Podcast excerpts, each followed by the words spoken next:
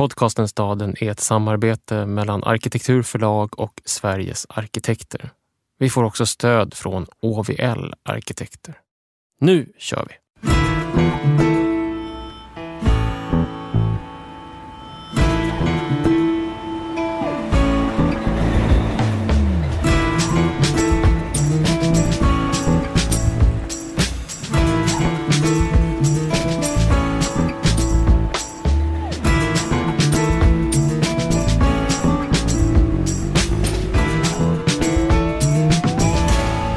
Vi kände att vi ville göra en kort epilog från norra England och koppla samman alla de stadsmiljöer vi upplevt och lärt av. Och stadsmiljöer är kopplade till olika tillstånd. Framförallt är det thatcherismen och Brexit som två storheter som har haft direkt inverkan på vår blick. Hur vi liksom har diskuterat med folk, mm. vår förståelse. Under de här vandringarna och i de här mötena med människor i städer i norra England så är det som att det träder fram ett ledsamt England. Ett i utkanten melankoliskt och nästan försvinnande mm. England.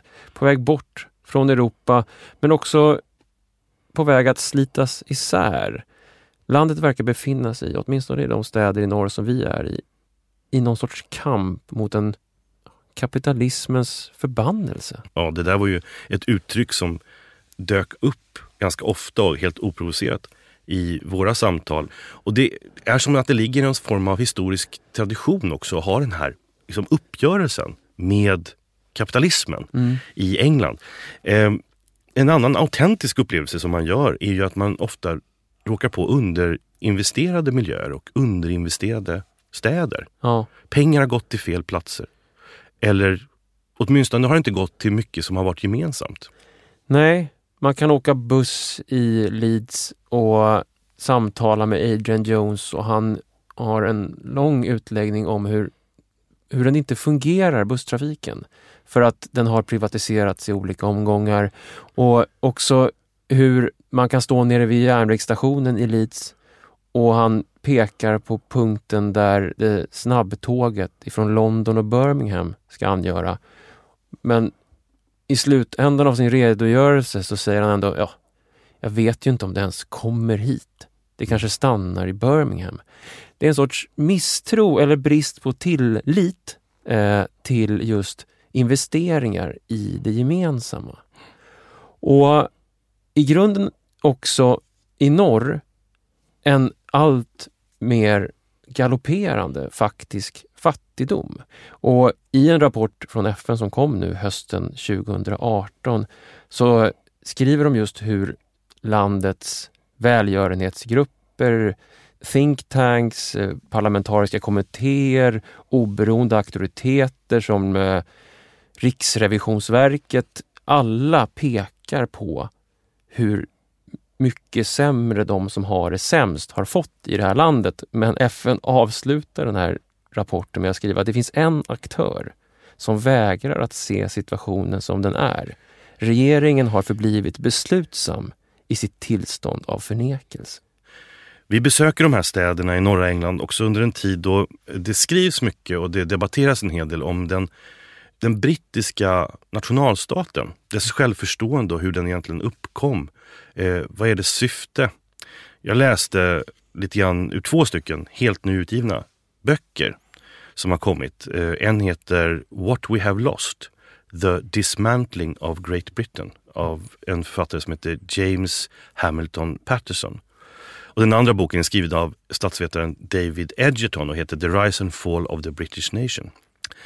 Och just Edgerton, han har en ganska han har en intressant tes tycker jag. Och det är att eh, före 1945 så, så finns liksom inte den brittiska nationen som en nationalstat egentligen.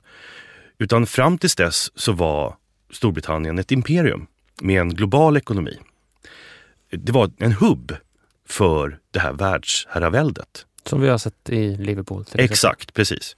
Eh, och när man då är tvungen att konstruera en nation under efterkrigstiden så innebär det att man också måste hitta på nya ekonomiska gränser för landet som inte fanns tidigare. Mm.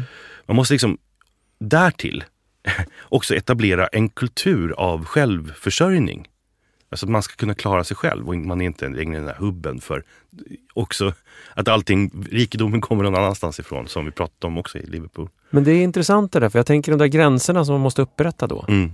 En av de där tydligaste gränserna måste ju vara den gränsen som i och för sig har funnits historiskt tidigare i olika konflikter. Det kan ha handlat om Henrik den åttondes, liksom, hur han slår ner klostren i norra England och slår sönder den fantastiska verksamhet som finns där för att han ville göra dem till protestanter. Mm. Så den konflikten har funnits, men jag tänker att under den här imperietiden så är den inte lika viktig eftersom så mycket av det här makten och pengarna in i imperiet går via norr. Jo, det stämmer. Den kommer både in och den går också ut till stor del via norr. Mm. Det är där som mycket produceras och man måste ju som ha den här substantiella egna produktionen känner man när man då helt plötsligt upprättar gränser. Mm. Att upprätta gränser och en kultur som gör att man förstår vart man har en nation. Eh, men det som följde med det här, skriver Edgerton, det är också att man börjar känna sig hotade. Det fanns en hotbild. Mot England. Ja, eller mot den, brittiska ekonomin. Alltså man hade inte längre på samma självklara sätt tillgång till råvaror och handelsutbyte med resten av världen. Eh, därför blir det också viktigt för Storbritannien eh, att skydda sig när man ska bygga upp den egna ekonomin. Mm. Så man sätter som en hämsko lite grann på den här öppna ekonomiska liberalismen och istället så börjar man bygga upp en protektionistisk ekonomi. Alltså dels så skedde det ju hela tiden. Det gällde inte bara för den här första efterkrigstidens ministär, den här Labourstyrda Attlee-regeringen, utan den löpte som en strategi ända fram till slutet av 70-talet. Och den inbegrep ju som sagt gruvor och industri och allt möjligt som då kunde vara av substantiell produktion. 1950 då hade Storbritannien rekord i andelen av arbetskraften som arbetade inom industrin. Det var världens mest proletära land. Alltså 80 procent av befolkningen klassificerades som arbetarklass. Ehm, och man hade också varit världens största exportör av energi, kol och tillverkningsindustri fram till 1940. Sen började en stadig nedgång. Och det är också den här uppfinningen av den ekonomiska politiken för en nationalstat som inte riktigt har varit det tidigare. Mm. Det är liksom den som kolliderar med det faktum att Thatcher kommer till, eh, till makten Mm. och vill på något sätt återföra den här nationalstaten till eh, att vara en global player igen och liksom öppna upp för liberalisering och liknande. Men det går inte att göra utan att också förändra den här kulturen som har liksom uppburit produktionen, uppburit vi pratade ju om arbetarklassens fritidskulturer. Vi pratar om musikkultur, alltså allting som hänger med som gör att, man, att ett samhälle är begripligt. Man måste attackera också de delarna och därför så blir den här konflikten så oerhört stark. För att den liksom utspelar sig inte bara inom en eller någon, ett par sektorer i Storbritannien utan utspelar sig i hela landet samtidigt. Också bland dess mest mjuka delar. Should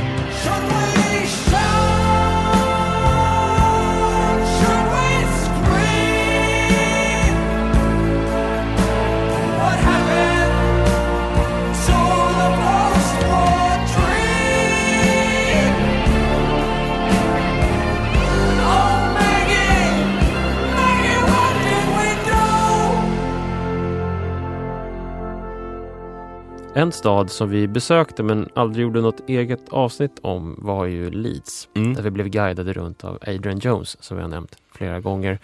Och en sak som blev så uppenbar i Leeds när vi pratade med honom och gick runt i staden. Det var att det fanns under den här tiden som du beskrev, före andra världskriget, en sån oerhört stark och stolt tradition hos de enskilda städerna att bygga sin egen kultur. Alltså att i den här globala handeln som imperiet var så fanns det rum för städer att skapa Självständighet. Alltså den, själv, ja, självständighet och självständiga byggnader. Och vi pratade om Liverpool i samma anda, The Liver Building. Eh, de två fåglarna som tittade ut över havet och in mot staden. I Leeds så såg vi det i form av eh, sädesbörsen, passager som såg ut att vara ifrån Paris. mm. Eh, den stora marknaden som var byggd med offentliga medel. Eh, och alla de här pengarna från slaveri, från handel, från industri, från produktion. hade investerats i att bygga gator och hus. Eh, ibland var det filantroper som investerade i det gemensamma, ibland var det bara kapitalister som investerade i hus helt enkelt. Mm. Och sen efter 1945 kommer London. Om man sitter uppe i norr så är det så det uppfattas. Eh, staten och tar över kontrollen över de här städerna Mm. i välfärdssamhällets uppbyggande helt enkelt. I att skapa statligt ägda gemensamma eh, institutioner. Mm. Men också att plocka makten ifrån städerna att bestämma över sig själva. Och det här är ju, det är ju liksom städer som Manchester och Birmingham är ju själva, de är ju nästan uppfinnare av det kommunala självstyret. Ja, Eh, och hade, som du sa också, stora, gjort stora insatser för egen infrastruktur, hälsovård, eh, bibliotek och liknande. Som då under efterkrigstiden blir förstatligade. precis. Och sen kommer Margaret Thatcher 1979 och tar bort det statliga ägandet i stora delar, men behåller den centraliserade makten. Mm. Och där uppstår då följande, att staten eller London fortsätter att bestämma över de här städerna. Men de offentliga investeringarna som tidigare kommit i form av kollektivtrafik, i form av skolor, i form av bostäder, de försvinner. Var och en blir sin egen lyckas smed individuellt. Men nationen England förblir extremt centraliserad. Adrian säger själv att Storbritannien är mer centraliserat idag än vad Napoleons Frankrike var. Mm. Jag tänker på det som följde efteråt, den här kombinationen av centralisering och privatisering under 1980 och 90-talet. Mm. Det kan man ju se det fullständiga resultatet av just kanske i Leeds, om vi ska hålla oss till den staden igen. Där exempelvis eh, tyska Deutsche Bahn äger alla bussar och tåg efter privatisering. Eh, Leeds har också just en påfallande usel kollektivtrafik. Nästan alla kör bil numera eh, som måste tas någonstans. Och just Adrian gjorde den här jämförelsen med tyska städer som Karlsruhe som han har besökt flera gånger. Som ständigt liksom bygger kontinuerligt nya spårvagnslinjer och nya spårbussar. Och Adrian sa att det, det, är- det är helt omöjligt här. Liksom den kulturen har, har helt enkelt dött. Ja, exemplet han tar är att Leeds hade en idé om att bygga spårvagnar. Eh, men var tvungen att gå till regeringen för att eh, be om pengar. Men fick nej. Och sen så föreslog man trådbussar och gick med den, det, det förslaget och fick nej till det också. Och där sitter man med sin usla Mm. busstrafik. Och det är det jag tycker är så uppenbart när vi är i Sheffield, när vi är i Leeds, Liverpool, Blackpool. Hålet i mitten av de här städerna, det är ett hål som just uppstår i det här glappet när staten retirerar och samtidigt behåller makten. Mm.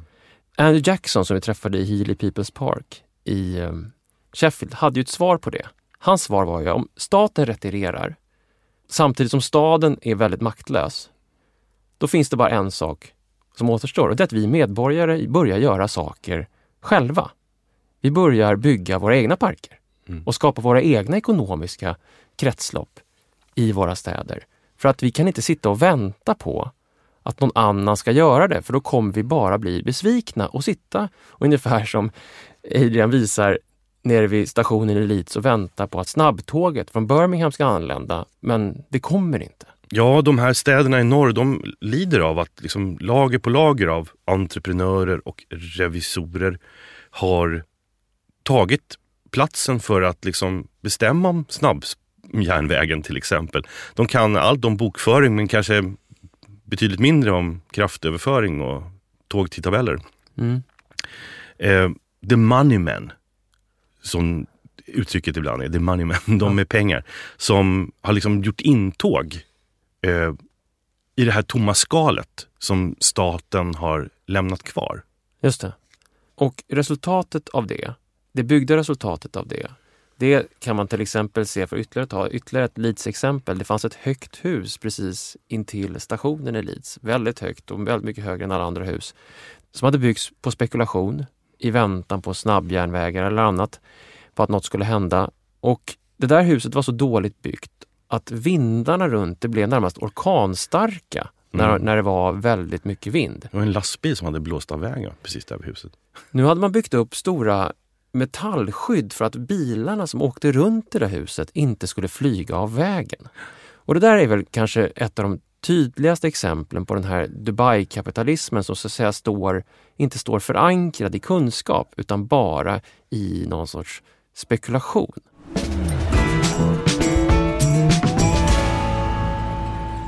Det var ju onekligen också städer som liksom vred sig i brexitplågor som Mm. vi reste igenom också. Men för oss blev det nog ganska uppenbart att eh, den här frågan om att lämna Europa, Mm.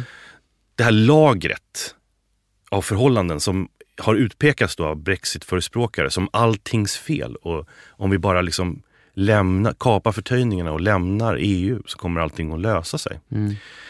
Egentligen så är det ju bara en, handlar det om en ovilja att liksom se sig själv, eller se sina egna problem någonstans. Det finns längst inne i det brittiska samhället och i den ekonomin som många av de här städerna är beroende av, en krist, hård kristall av finans, finansmarknad och av fastighetsinvesteringar som verkar funka men ändå är, gör det på ganska omoraliska premisser emellanåt. Allt utanför befinner sig i någon form av slow motion kollaps. Mm.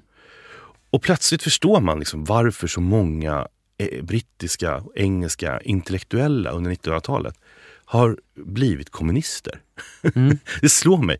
Sådana här historiker som E.P. Thompson och Eric Hobsbawm eller sociolog som Colin Ward eller vår egen liksom, bekanta arkitekturkritiker som vi faktiskt också har intervjuat i en tidigare episod av denna podcast, Owen Hatherley, hans längtan till Östeuropa. Det är en särskilt brittisk form av kommunism skulle jag säga. Det är, liksom, det är en längtan till en värld som blir kollektivt planerad. Där det gemensamt ordnade existerar som en möjlighet.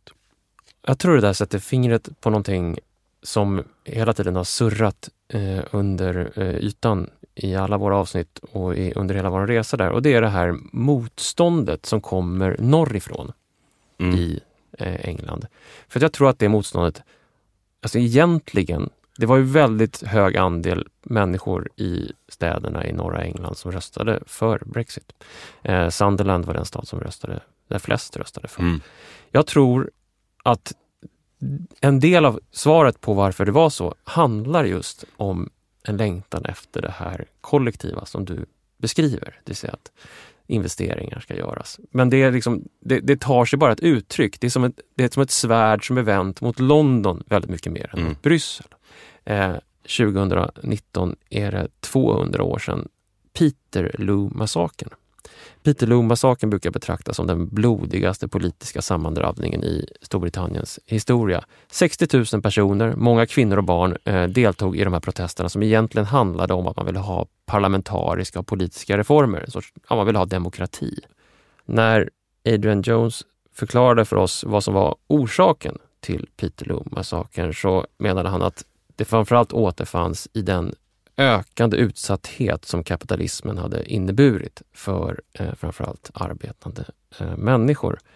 Eh, den brittiska poeten P.B. Shelley som befann sig i Italien när den här eh, massakern eh, hände skrev en dikt om den. Den heter The Mask of Anarchy. Den innehåller bland annat raden Shake your chains to earth like dew which in sleep had fallen on you. Ye are many, they are few. Eh, ni är många, de är få. Eh, det är en sorts slumrande kollektiv känsla som han beskriver, som finns liksom inbäddad i den här eh, eh reaktionen. Och det var en sak som slog mig när vi var i norra England. Det var att historien hela tiden återbrukades. Den här historien om motståndet Mm. hela tiden återbrukades. Den där dikten av Shelley till exempel, den återkommer på omslaget av en eh, skiva av eh, popbandet The Jam. Eh, skivan Sound Effects kommer just 1980, precis när Thatcher har Ja. tillträtt. Det finns hela tiden de här banden, vi såg det i Sheffield, hur musikrörelsen plockar upp eh, slag vid Orgrave Mm. eh, och omvandlar det till konst och musik. Och minns det fortfarande när man träffar folk på pubarna idag. Det går inte ur den här, eh, det här stilla motståndet som ligger i städerna. Och faktiskt också i relation till London i norra England en bön om rättvisa i någon mening. Jag tror att det är det som har gjort att slaget vid Orgreave fortfarande är så liksom ihågkommet och traderat i Mm. Sheffield till exempel. Mm. Det finns någonstans en idé om ett latent samhälle som kommer samman. Eh, när vi var i Liverpool så förberedde sig staden för det så kallade Merseyside-derbyt mellan stadens två stora fotbollslag, Liverpool och Everton. Och de fotbollsfansen hade just i år, 2018, gått ihop för att samla pengar till stadens foodbanks, alltså platser dit folk som inte har råd att köpa mat går för att hämta ut mat Mm. under parollen Hunger has no colors. Jag hörde en intervju med en av de som organiserade det där och han sa så här, det är en attack på vår stad som är ett resultat av regeringens politik. Vad kan vi göra? Jo, öppna staden och komma samman. Mm. Det känns som blitzen, sa han. Han hänvisade tillbaka till när staden låg bombad efter andra världskriget. En sorts krissituation där i det här fallet då, vad man som på ett ytligt plan skulle kunna betrakta som två liksom, motpoler. Två fotbollslag, den typiska bilden av den brittiska arbetarklassens, liksom, när man ska vi, tala om vad de är, så är de ilskna fotbollshuliganer. De går här samman för att fylla det här hålet som den statliga politiken har skapat, nämligen en stor mängd fattiga människor som inte har råd att äta mat. Och skapar det här eh, projektet och samlar in pengar till Mm. detta och får då stöd ifrån Liverpools borgmästare som då under de här dagarna gör kollektivtrafiken gratis. Eftersom många av de här som ska åka till så här food banks behöver ta bussen och inte har råd att ta bussen. Och då är vi återigen till kollektivtrafik och food banks som organiseras av frivilliga. Det här med att, eh, att kriser får människor att komma samman Mm. och liksom inse att det, här latenta samhället måste vi försöka skapa själva om det inte är någon institutioner som kommer att liksom hjälpa oss att göra det. Det finns ju faktiskt, det passande nog, en Rebecca Solnit-bok. Som, det är en, ni som lyssnar på oss emellanåt vet ju hur väldigt förtjusta vi är i Rebecca Solnit. Eh, den här boken heter A Paradise Built in Hell. Mm. Där hon går igenom olika fruktansvärda katastrofer som jordbävningar i San Francisco eller liksom 9-11 i New York. Och studerar hur människor har kommit samman eh, som en följd av den här, de här katastroferna. Mm. Och liksom återskapat sitt samhälle. Återorganiserat sig som liksom en enhet. Mm.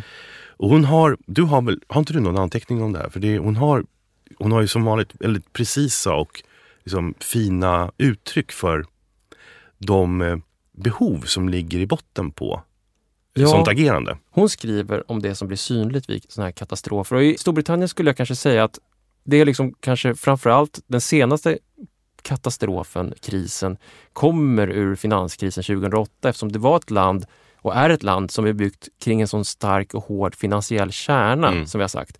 Så drabbades ju liksom det här landet hårdare än många andra just av den här stora finanskrisen och Mm. framförallt de i utkanten hungrande så att säga. Hon skriver om det här som att det som blir synligt är ett socialt begär. Eh, någonting som liksom invänder mot den dominerande berättelsen om privatisering eller individualisering av ekonomin och samhället.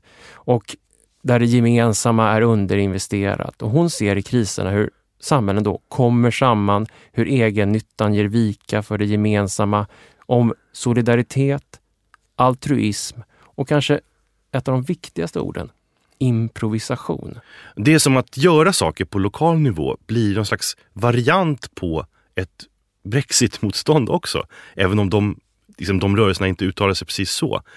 För tittar man bara på den där ilskan som vi ofta tyckte vi upplevde till exempel just i trafiken eller liknande. Om man tittar på den där ilskan utifrån så ser man ju bara arga vita män i skåpbilar i rondeller. Mm.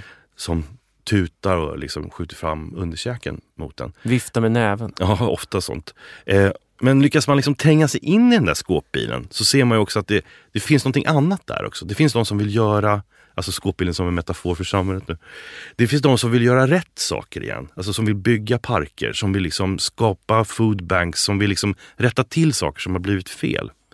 Eh, och det är ju allt för sällan man uppmärksammar de delarna i ett land som är ganska frustrerat och som känner att man har blivit delvis deklasserad.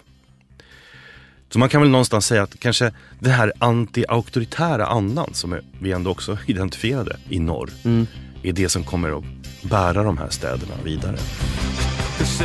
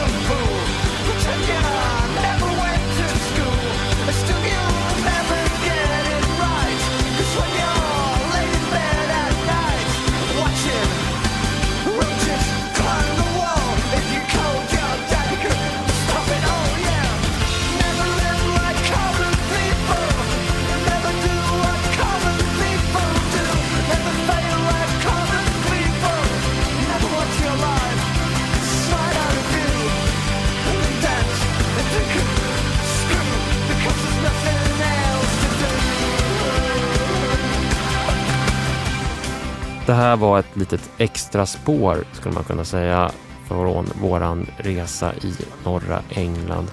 De tre delarna finns att lyssna på staden.arkitekt.se eller där ni hittar era poddar ifrån Sheffield, Blackpool och Liverpool.